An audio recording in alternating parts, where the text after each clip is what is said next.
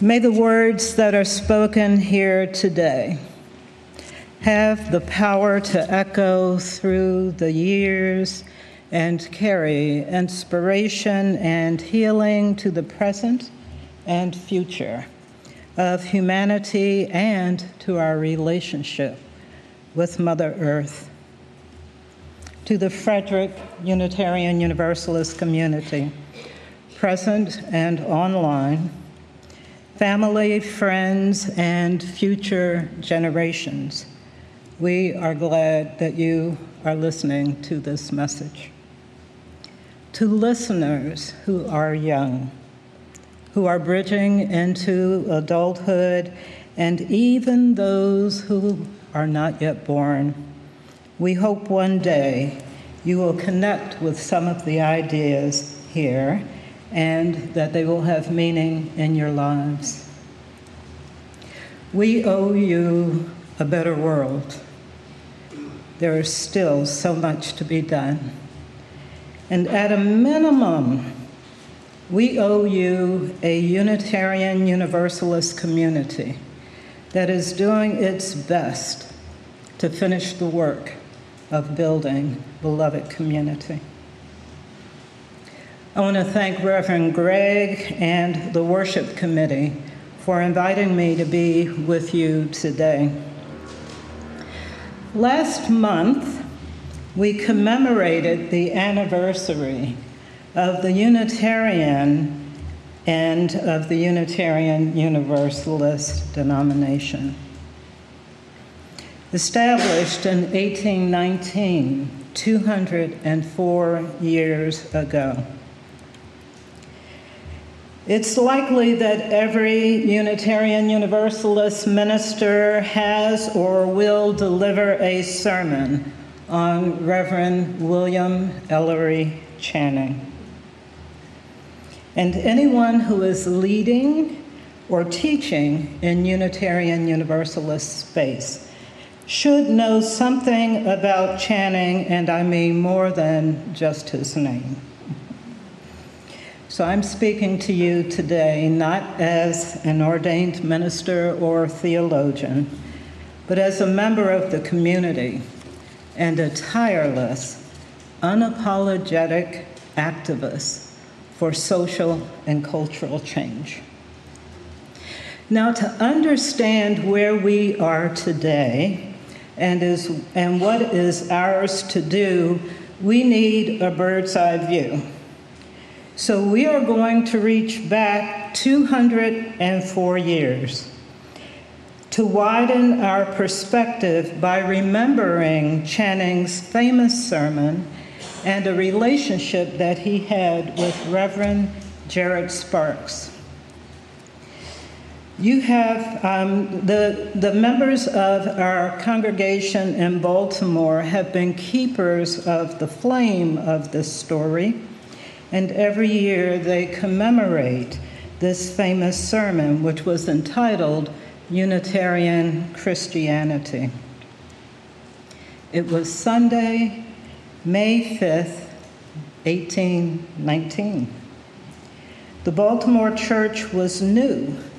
It had just been dedicated the year before, and Reverend Jared Sparks was to be installed as the first ordained minister. At the time, the church was named, and listen to the name, the First Independent Church of Baltimore. It was the first church in America that was solely built to be a Unitarian church. Did you know that? The service was a big occasion. Plans had been made to deliver a national message that would define Unitarian Christianity, and the sermon would be published for the public. That Sunday sermon was intended to be, and it proved to be, a turning point that launched and established Unitarianism. Now, Reverend Jared Sparks had been inspired by Channing and mentored by him. And it's not enough just to mention Sparks as a new or young 30-something-year-old minister, because he would eventually go on to be elected as the chaplain of the U.S. House of Representatives. He was a historian and editor of a journal that was very influential in its time called the North American Review. He would go on to teach history at Harvard and eventually become the president of Harvard. So Jared Sparks is not just a mere mention, but Channing is the main character in this story. Channing was a well-known preacher, speaker, and a prolific writer. About a decade after this famous sermon, Alex de Tocqueville, a French statesman and author of 2 volumes on democracy in America, wrote that he saw Channing as, and I quote, "the most celebrated preacher and most remarkable author of the present time in America," end quote. Channing was one of the leading voices among those Christians in the Congregationalist Church who took a more liberal approach to their religion. Their liberal beliefs were not welcome. They were seen as a threat to Orthodox Christianity, and in particular to the Calvinist beliefs. These issues of different beliefs were contentiously debated, especially in New England, for about 25 years before the sermon was done. And it was planned, it was a plan that William Ellery Channing would preach at Jared Sparks' ordination, not only because of their relationship, but because Channing had very effectively argued in New England, making the case that distinguished liberal Christians from Orthodox Christians. So he was chosen to make this national statement in Baltimore as part of a plan to spread Unitarian Christianity south of New England. It was a bold, courageous move to put their beliefs out on the national stage. The plan was also to publish the sermon, and we hear that it was one of the most widely sold publications up until 1840. Yeah. Channing clearly stated that the liberal approach to Christianity was supported by reasoning, and he did that in contrast to Orthodox Christian beliefs. He also fully embraced the Unitarian identity, which had previously been used to stigmatize the liberal Christians for departing from the teachings of the church. So Unitarians believed in the unity of God, and they did not believe in the Trinity, that Father, Son, and Holy Spirit were separate beings. Unitarians believed in a loving, compassionate God, and that people were born with the spark of the divinity in them and the capacity for goodness. They did not believe that people were born in original sin and depravity, and that they could only be saved by God. It also followed that they did not believe that Jesus was the Son of God, but that he was between man and God, and his life was to teach people how to be moral beings. To quote Channing, his words, "Jesus Christ is the only master of Christians. Whatever he taught, we regard as divine, of divine authority, and profess to make the rule of our lives," end quote. They believed that human beings were given conscience and the ability to reason, and that that reason should not be suspended when reading the Bible or interpreting other religious doctrine. They believed that the Bible was written for men in a specific time and region, and when reading for meaning and interpretation, one needed to take that into consideration, as well as knowing something about the person who was interpreting the scripture. In the sermon, he said, I quote, "We reason about the Bible precisely as civilians do about the Constitution under which we live, by inquiring into its general spirit, into the intentions of its authors, and into the prevalent feelings, impressions, and circumstances of the time when it was framed. Without these principles of interpretation, we frankly acknowledge that we cannot defend the divine authority of the scriptures," end quote. And he pushed back against the supremacy of Christianity, saying it was unqualified to say of Christians, quote, that they possess all things, know all things, and can do all things, end quote. So what was the United States like in 1819 when this was going on? We need to have a sense of that in order to see one way that Channing's sermon is significant to where we are today. In 1819, there were only 22 states in the United States. 11 of the states were free, and 11 were slave states. Florida was purchased in 1819. And there was the Missouri Compromise of 1819, which was said to be the precursor to the Civil War. It was an intense debate about whether or not Missouri could be created as a slave state. The U.S. Congress passed the Indian Civilization Act of 1819, also known as the Civilization Fund Act of 1819. It was said to be intended to prevent the extinction of Indian tribes. It actually led to the residential boarding schools.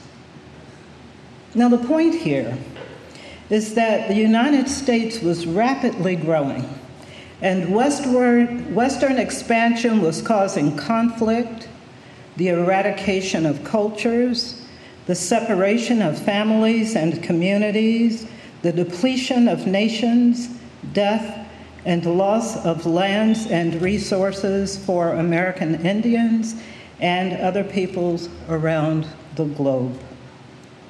Expansion into Western North America was creating a growing demand and dependence for the labor of enslaved people, primarily of African descent.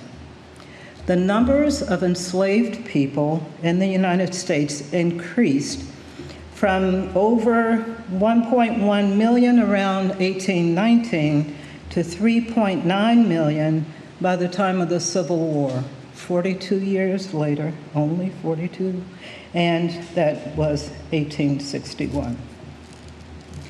And about a decade, this was all about a decade before the 1830 abolitionist movement, and a decade before the Trail of Tears. The United States was a country at the height of growing a European-American culture, a worldview, industries, and wealth, juxtaposed to some of the most cruel and dehumanizing conditions and oppression of non-European and non-Christian people. And this was state and church sanctioned. Channing's 1819 sermon was a liberatory message for liberal Christians who were choosing a different future. But the plight of Black, Indigenous, and people of color in this country was getting worse, and around the globe, actually. What if more of the Orthodox Christians chose to apply reason to what the church was teaching at that time. Where might we test this idea of reason to Christianity? One need look no further than the doctrine of discovery for an example. Channing published a book entitled Slavery in 1831, and the opening lines to his introduction were, I quote, "The first question to be proposed by a rational being is not what is profitable, but what is right. If we inquire first for our interest and then for our duties, we shall certainly err. We can never see the right clearly and fully, but by making it our first concern," end quote. So we had to step back a little bit into 1819 to see what the world was like when Channing preached his sermon. But in order to grasp the magnitude of what was going on, we have to step back even further for a broader bird's eye view. The story of the United States cannot be understood without including and understanding the role that the doctrine of discovery played in the colonization of this country. The doctrine of discovery is a set of decrees issued by popes that authorized Europeans to colonize any non-Christian lands around the world. Now, we talk about original sin as a theological belief that people were born into sin. And many people in more contemporary times believe that the original sin in the United States is racism. In fact, some Unitarian Universalist ministers argued this point earlier in our anti-racism work because of the Unitarian Universalist theological position about not believing in original sin. In the past couple of months, I have shifted. I now believe that the original sin in America is the doctrine of discovery.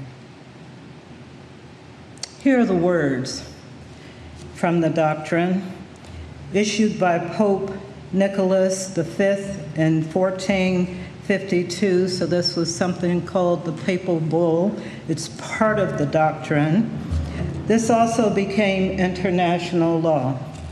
I quote directly, "We grant you, with our apostolic authority, full and free permission to invade, search out, capture, and subjugate the Saracens and pagans and any other unbelievers and enemies of Christ, wherever they may be, as well as their kingdoms, duchies, counties, principalities, and other property, and to reduce their persons to perpetual servitude," end quote. In 1454, another papal bull updated this to include all movable and immovable goods, and it changed perpetual servitude to perpetual slavery. So let's listen to those words again, because this is what so many of us are missing, and I think that this is what stands in between us and being able to build just, inclusive communities. I quote, "We grant you, with our apostolic authority, full and free permission to invade, search out, capture, and subjugate the Saracens and pagans and any other unbelievers and enemies of Christ, wherever they may be, as well as their kingdoms, duchies, counties, principalities, and other property, and to reduce their persons into perpetual servitude, updated to perpetual slavery. This is the original sin committed by the Christian Church and authorized Europeans to violate any country and people without guilt, without respect for human rights, human dignity, and property rights. This is the most destructive, historical, global act of humankind. It caused harm to people around the world, especially to Black, Indigenous, and people of color. It asserted white supremacy and Christian supremacy. Now, to say that racism is the original sin just doesn't go far enough anymore. The Christian Church set up a world ideology that gave Europeans the belief that they were entitled to power, ownership, and control of anything that they wanted. That ideology continues. It hasn't gone away. The Beloved Community is a part of the antidote to this. And this is our work to do, and it should be the work of successive generations until we get this done. We should never let up. If we want to understand how to build the Beloved Community, we must face what put us in this situation. Now, I have to thank Dave Wyman, who is a member of the UU Church in Santa Fe, New Mexico, for the work that he is doing to help us to understand the doctrine of discovery. And when he gave his presentation to the Eighth Principle Learning Community in March, I was so troubled that I wanted to get up and leave the room, but I couldn't because I was running the meeting. It was so hard, it was so hard. But preparing this sermon has been a healing experience for me because I found a way to put it together. Now, we know that Pope Francis denounced the doctrine of discovery in March, uncanny timing here, in an effort to reconcile with Indigenous people in Canada. Well, that's good. But if most people know little or nothing of what the doctrine of discovery is about, we are and we will miss a tremendous opportunity to bring healing to the wider human family. The doctrine of discovery must be taught to Unitarian Universalists, and it should be taught to all people who live in the United States. I actually think it should be taught in schools around the world, and it may be, I don't know, but we need to learn it.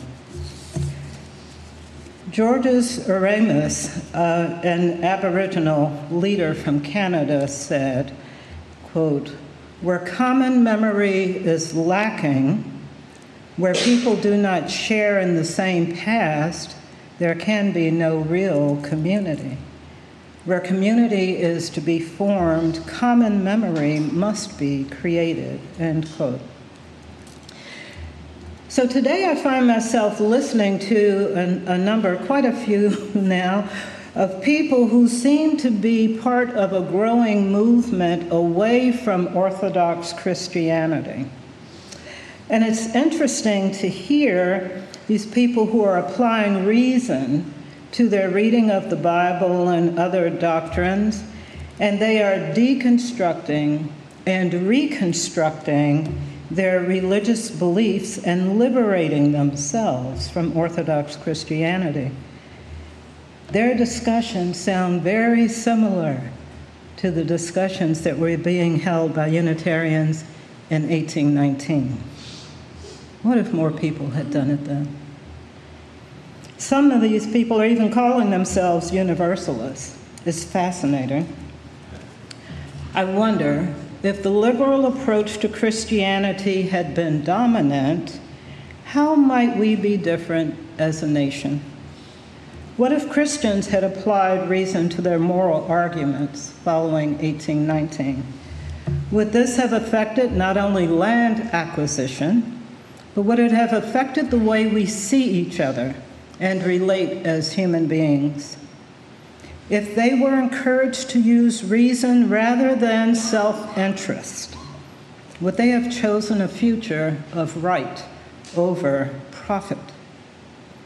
At what point might they have called the church into accountability? They really could have chosen a different future. Why has it taken us so long to heal from past wrongs? So much of what we have witnessed and experienced throughout our lives is part of the ongoing effort to resolve the predicament that we find ourselves in from a history that is not well known, and certainly one that is still unreconciled. We have all participated in this dynamic, whether through our engagement or through our indifference.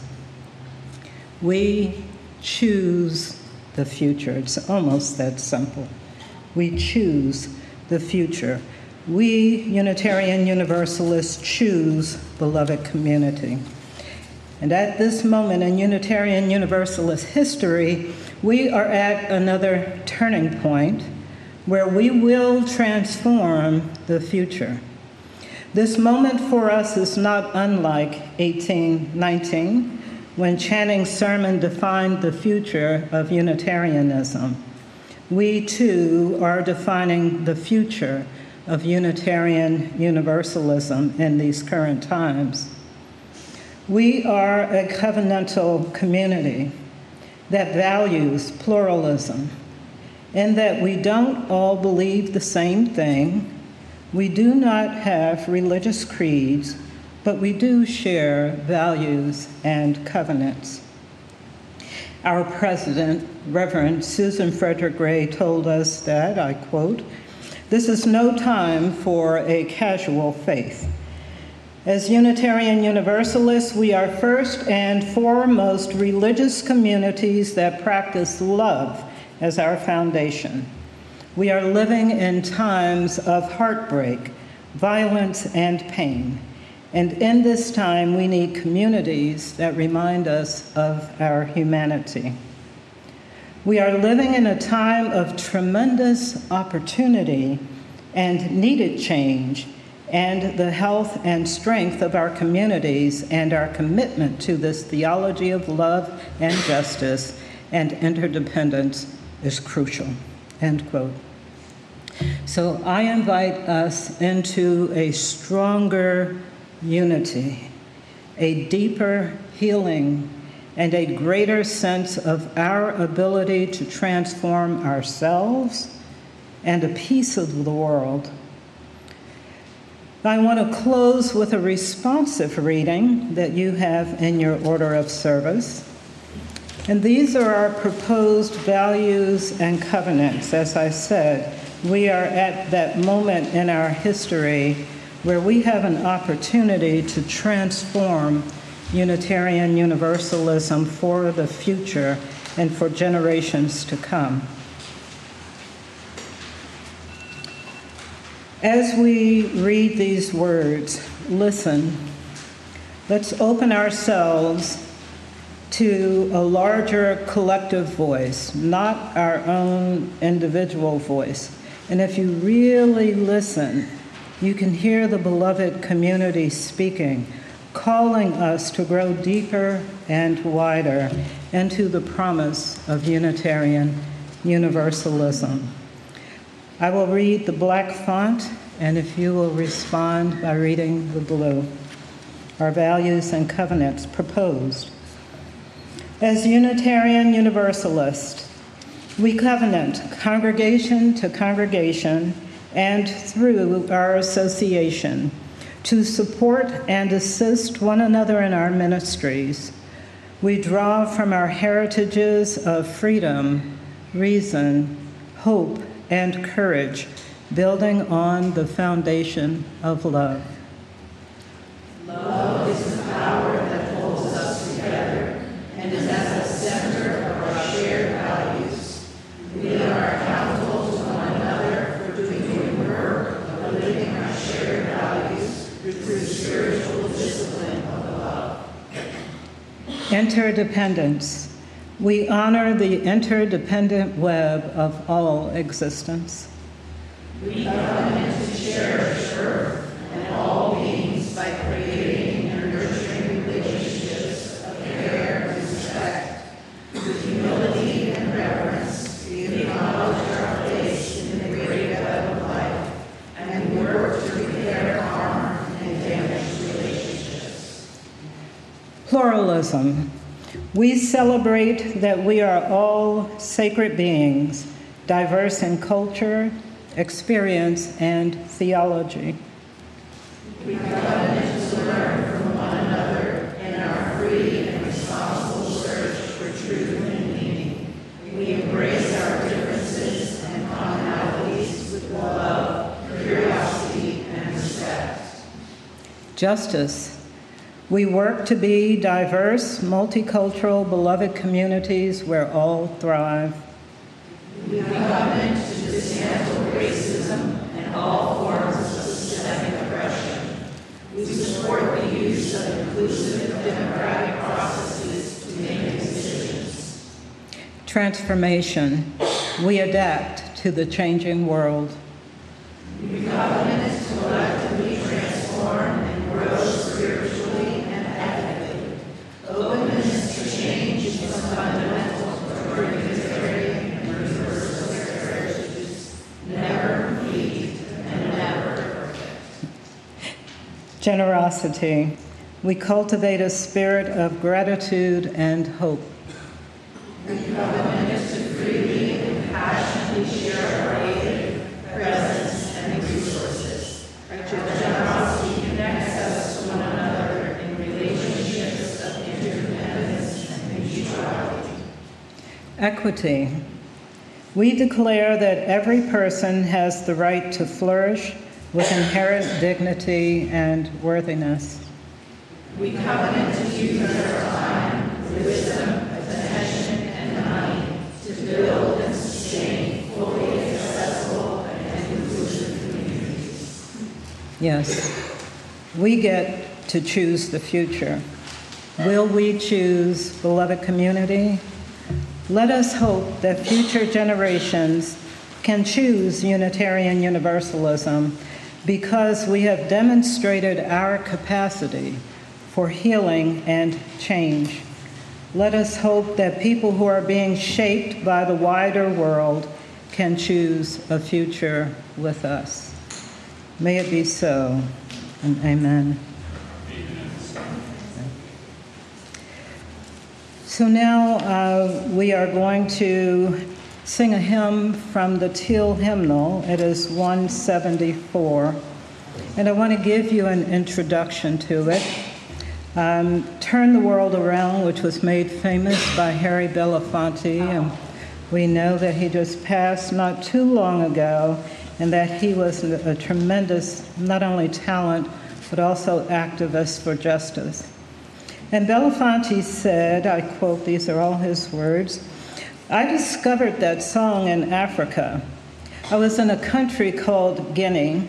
I went deep into the interior of the country, and in a little village, I met a storyteller.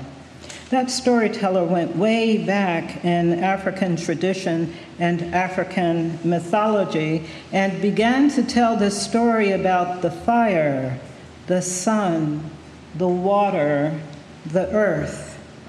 And he was doing this with the Muppets, so you know they start to cheer, right?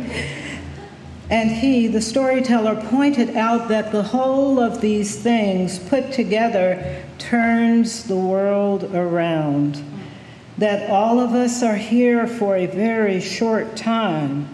In that time that we are here, There really isn't any difference in any of us if we take time out to understand each other. The question is, do I know who you are or who I am? Do we care about each other? Because if we do, together, we can turn the world around." End quote.